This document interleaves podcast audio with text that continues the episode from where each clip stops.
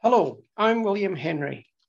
And I'm Sylvia Penny, and I shall be reading some of the scripture references. I'm Michael Penny. Now, at the end of podcast number three in this series on Luke, we finish with a couple of unanswered questions. Yeah, that's right. Luke 4 says that the reason the Lord came was to preach the good news of the kingdom of God. So we asked, well, what's this good news? And we suggested that it couldn't be the gospel we preach today, that Jesus died for our sins and that we need to believe in him to be saved. Just quite simply because up to this point of time, the Lord had said nothing about his death. Well, had he not? No, no, I don't think so. But maybe can we chat about that later on in the podcast? Yeah, okay, all right. But we also pointed out that the word gospel does mean good news. And obviously, the good news of the kingdom does include believing in Him, believing in Jesus. But what were they to believe? And we also suggested that if we wanted to understand the gospel of the kingdom, we need to have a clear understanding of what the Lord meant by the kingdom. Yeah, it's interesting that when John the Baptist or Jesus speak of the kingdom of God, they do it without any explanation of what they mean.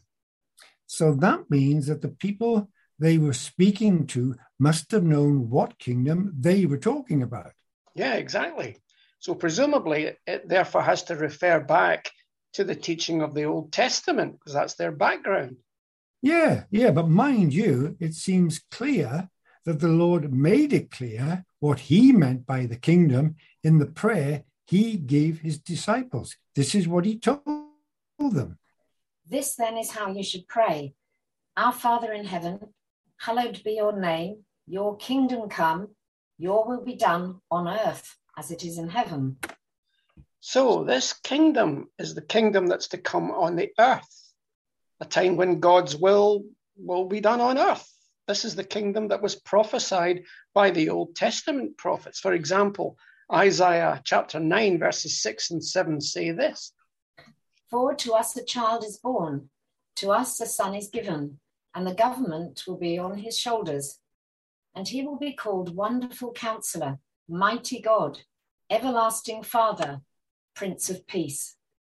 Of the greatness of his government and peace there will be no end. He will reign on David's throne and over his kingdom, establishing and upholding it with justice and righteousness from that time on and forever. Oh, yeah, I, I recognize those words. They are read in our churches every Christmas. Yeah, that's because they're about Jesus and his kingdom reigning on David's throne, as we talked about in an earlier podcast. Listen to what Daniel says. In my vision at night, I looked, and there before me was one like a son of man, coming with the clouds of heaven. He approached the Ancient of Days and was led into his presence. He was given authority, glory, and sovereign power. All nations and peoples of every language worshipped him. His dominion is an everlasting dominion that will not pass away, and his kingdom is one that will never be destroyed. And that's in Daniel 7, verses 13 to 14. Ah, so there's that Son of Man again, a title we discussed in the previous podcast. And note this, note this, his kingdom, though it will be centered in Jerusalem and be based in Israel, it will have a worldwide scope. Yes, it will. Um, and here's what Micah had to say. The law will go out from Zion, the word of the Lord from Jerusalem. He will judge between many peoples and will settle disputes for strong nations far and wide. Nation will not take up sword against nation, nor will they train for war any more. Everyone will sit under their own fine and under their own fig tree, and no one will make them afraid. For the Lord Almighty has spoken. It's in Micah 4, verses 3 to 4. Oh, yeah, that, that sounds wonderful, doesn't it? Eh? Who wouldn't want to live in a kingdom like that? Worldwide peace. Yeah, that would be fantastic, Mike, wouldn't it? Mm. But that's what the Lord's Prayer meant, I think, by your kingdom come, your will be done on earth as it is in heaven.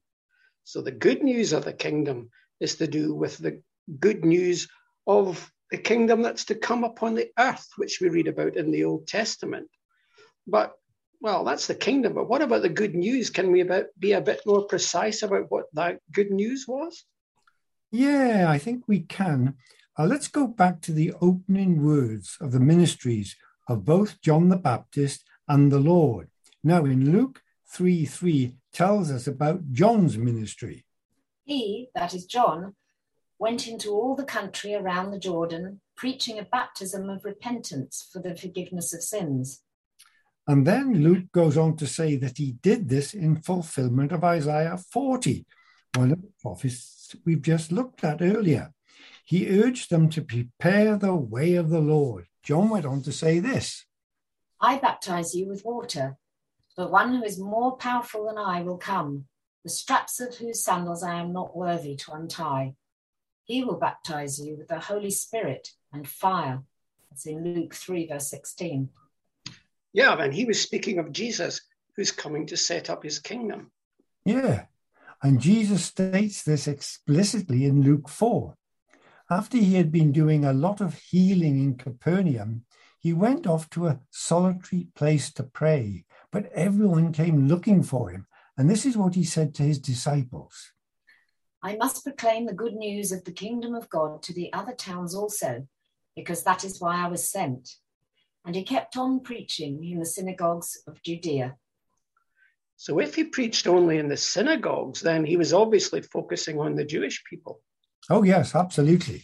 The kingdom was to be set up in Jerusalem, as we saw in those Old Testament prophets Sylvia read earlier. But as the Old Testament prophecies we read earlier indicate, the blessings were to be worldwide. Just listen to another part of Isaiah. In the last days, the mountain of the Lord's temple will be established as chief among the mountains. It will be raised above the hills, and all nations will stream to it. Many peoples will come and say, Come, let us go up the mountain of the Lord to the temple of the God of Jacob. He will teach us his ways, so that we may walk in his paths. They will beat their swords into plowshares and their spears into pruning hooks. Nation will not take up sword against nation, nor will they train for war anymore.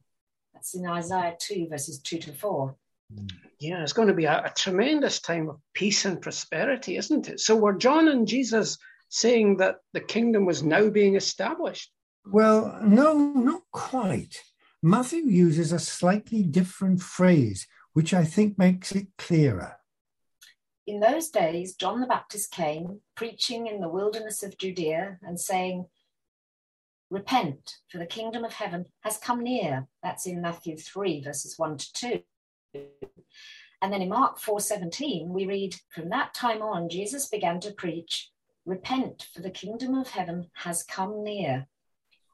So then, the good news of the kingdom was that the time for this kingdom on the earth had come near the kingdom would be brought in by Jesus, their Messiah and their King. And what they had to do was to repent, as John had said, and believe in him. Yeah. And several times we read about Christ preaching and teaching the good news of the kingdom.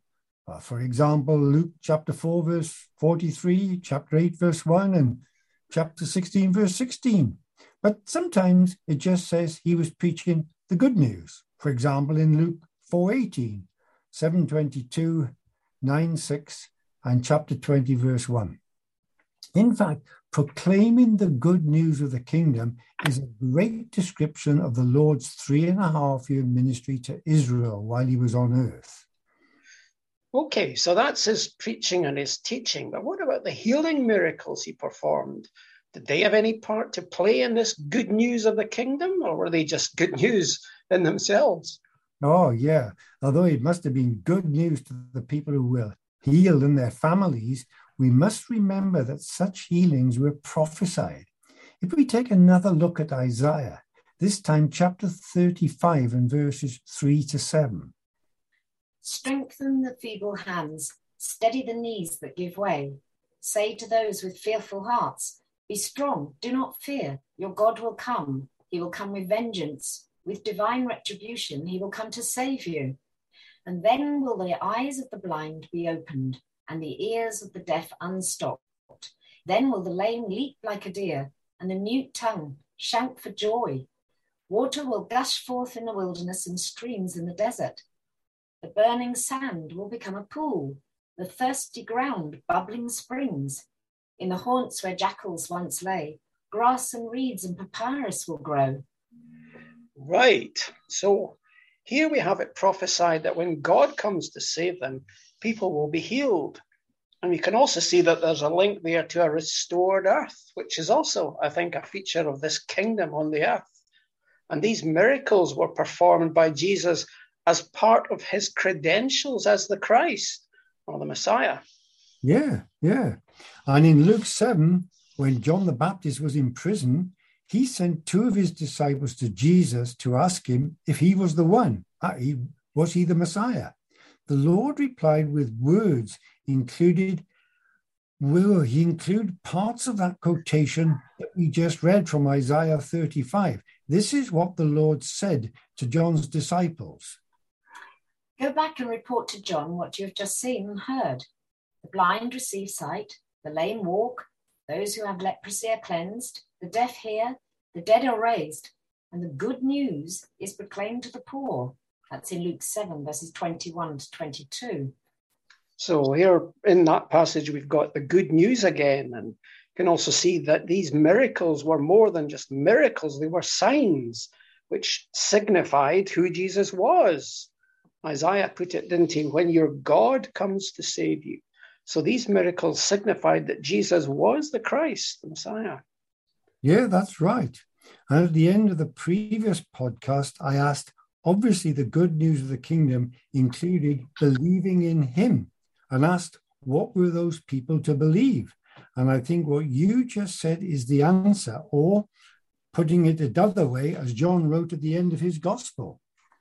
Jesus performed many other miraculous signs in the presence of his disciples, which are not recorded in this book. But these are written that you may believe that Jesus is the Messiah, the Son of God, and that by believing you may have life in his name. And that's in John 20, verses 30 to 31. So the Lord's teaching and miracles are both pointing in the same direction, namely that he was the Christ, the Son of God, and he was the one who was going to bring in this kingdom upon the earth. But it seems that although the people were happy enough to benefit from the miracles, well, who wouldn't be? They were a bit more reluctant to accept him as their Messiah. Yeah, that's sadly true. You remember that Roman centurion who must have been a God fearing Gentile? He built a synagogue in Capernaum. Sadly, his servant was dying. And when Jesus came to the town, he sent his friends to Jesus to ask him to heal his servant. But amazingly, the centurion appreciated Jesus could do it from a distance. Jesus was somewhat astonished by this. And in Luke chapter 7, verses 9, we read the following When Jesus heard this, he was amazed at him. And turning to the crowd following him, he said, I tell you, I have not found such great faith even in Israel. Yes, and then he went to Nain and raised a widow's son from the dead. And that was an incredible mm. miracle. Mm. But there in that passage, the, the people just describe him as a great prophet who has appeared among us. And then, interestingly, I think in Luke chapter 9, he turns to his disciples and says, So, who do the crowds say that I am? And this was some of the answers they gave. Some say John the Baptist, others say Elijah, and still others that one of the prophets of long ago has come back to life. Really? John the Baptist? But hadn't he recently been beheaded by Herod at that time? Yeah, that's a bit of a weird suggestion, isn't it? But Elijah is actually an, under, an answer that's understandable. It's not a correct answer, but it is a sensible one because the last verses of the Old Testament in the prophecy of Malachi state that Elijah is to come first. But if you look at the Lord's next question, he makes it much more pointed. But what about you? He asked. Who do you say I am? Peter answered, God's Messiah. So Peter got it, and I suppose the rest of the 12 did as well. Really? Even Judas Iscariot? Oh, I don't know, Mike. I don't know about that one. anyway, before that discussion, we read that the Lord had traveled throughout the towns and villages, proclaiming the good news of the kingdom of God. And we are told that the 12 were with him. That may also, of course, have been a bit of a training exercise. A, a training exercise? What do you mean? Well, I mean, a little later, the Lord called the 12 together and gave them power to heal and cast out demons. And he sent them out to preach the kingdom of God and heal the sick. That's in Luke 9, verse 2. And, you know, that's exactly what he'd been doing. So they were carrying on his ministry around all the towns mm-hmm. and villages. Then we read this in Matthew chapter 9, verse 6. So they set out and went from village to village, proclaiming the good news and healing people everywhere. So there we've got the good news of the kingdom again, accompanied by healing. Then a little later, we see something very similar when the Lord sent out 72 of his followers to do the same thing. They were also sent out to the towns and told to heal the sick who are there and to tell the people the kingdom of God has come near to you. Oh, so here we have the same message. The kingdom of God has come near. That was what the Lord, uh, John the Baptist's opening message was, and also the words the Lord used when he began his mystery, and which we are seeing he continues to use throughout the gospel period. The kingdom has come near. Yes, but as well as healings, we also read of some different types of miracles that Jesus did, quite spectacular ones actually, where he showed his authority over creation. I suppose when you think about it, it's not really that surprising, is it? Because if you remember what John says in the opening verses of his gospel In the beginning was the Word, and the Word was with God, and the Word was God. He was with God in the beginning. Through him, all things were made. Without him, nothing was made that has been made. So we have Christ calming the storm and feeding 5,000 from five loaves and two fish. Miracles like that, together with his healing miracles, where people were completely healed immediately, added greater support to his preaching of the good news of the kingdom and gave greater evidence as to who he was, the Messiah. Yes, and I think it also confirmed his deity. If he was the creator of all things, you would expect him to be able to control nature. Oh, yeah, that's true. And you remember in our last podcast, we saw that the Lord had authority in his teaching. Yeah. He had authority over demons. He had the authority to forgive sins. He had authority over all nations and authority over the Sabbath. And now he is showing he has authority over creation. Yeah, but it's just one other thing. The Lord really started at this point to introduce two new lines of teaching. The first of these is that as the opposition against him began to grow, especially from the Jewish leadership, he started to speak in parables. And the disciples asked him, Why are you speaking in parables? And this is what he said. He said, The knowledge of the secret of the kingdom of God has been given to you, but to others I speak in parables, so that though seeing they may not see, though hearing they may not understand and that's in Luke 8, verse 10. No, that's a rather enigmatic answer, isn't it? But um, if you want to know more about parables and why those opposing Christ did not see and understand them, I have written about this in my book, The Purpose of Parables, published by the Open Bible Trust. Yeah, parables are interesting, aren't they? The hmm. word parable occurs 26 times in Luke, which is really a lot. And many of the parables in Luke are completely unique to that gospel. I think we actually did a seminar on that, didn't we? And parables mm. unique to Luke, and we can see that if you like on the Open Bible Trust's YouTube channel. Okay, yeah, very good, very good. Now, many of Luke's unique parables are well known ones, including the parable of the prodigal son and the parable of the Good Samaritan, amongst others. But um, Will, you just said there were two new lines of teaching. Uh, what was the other one? Well, Uh, just after Peter's confession that Jesus was God's Messiah, which we mentioned a few moments ago, Jesus turned to the 12 and told them this in Luke chapter 9, verse 22. The Son of Man must suffer many things and be rejected by the elders, the chief priests, and the teachers of the law, and he must be killed, and on the third day be raised to life. Yeah. And you said earlier that he hadn't mentioned his death before. Yes, that's correct, I think. Well, how do you know that, Will?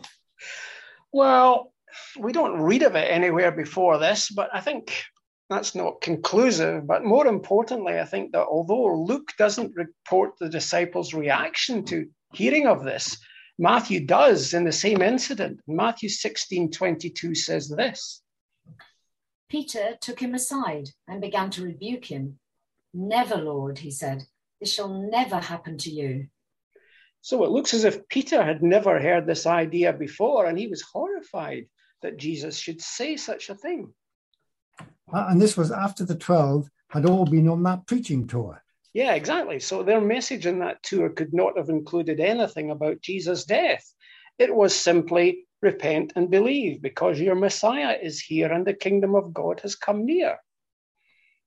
And as our Lord was speaking and telling the 12 what was to happen to him, I've often wondered if Peter was so overwhelmed by hearing Christ saying that he was going to be killed that he never heard or took in what our Lord said about being raised to life on the third day. Yeah, he may be right in that, or maybe maybe Peter just didn't understand these words. Um, why do you say that? They seem pretty clear to me. Well, a little later, we've got another spectacular event in the gospel, and that's one that was witnessed by only three people. And that was Peter, James, eh, James, and John. And that was the vision of the transfiguration Christ in glory with Moses and Elijah, who were also shining in great splendor and glory. And although we may view this as wonderful and we'd really like to have been there, it would have been great to see that. It actually frightened the three disciples. We're told that they were afraid. But what has this to do with his death? Well, nothing actually directly, but hang on a bit. Uh, it was what Christ said to them after the transfiguration as they were coming down the mountain. Mark 9, verses 9 to 10 tell us this. As they were coming down the mountain, Jesus gave them orders not to tell anyone what they had seen until the Son of Man had risen from the dead.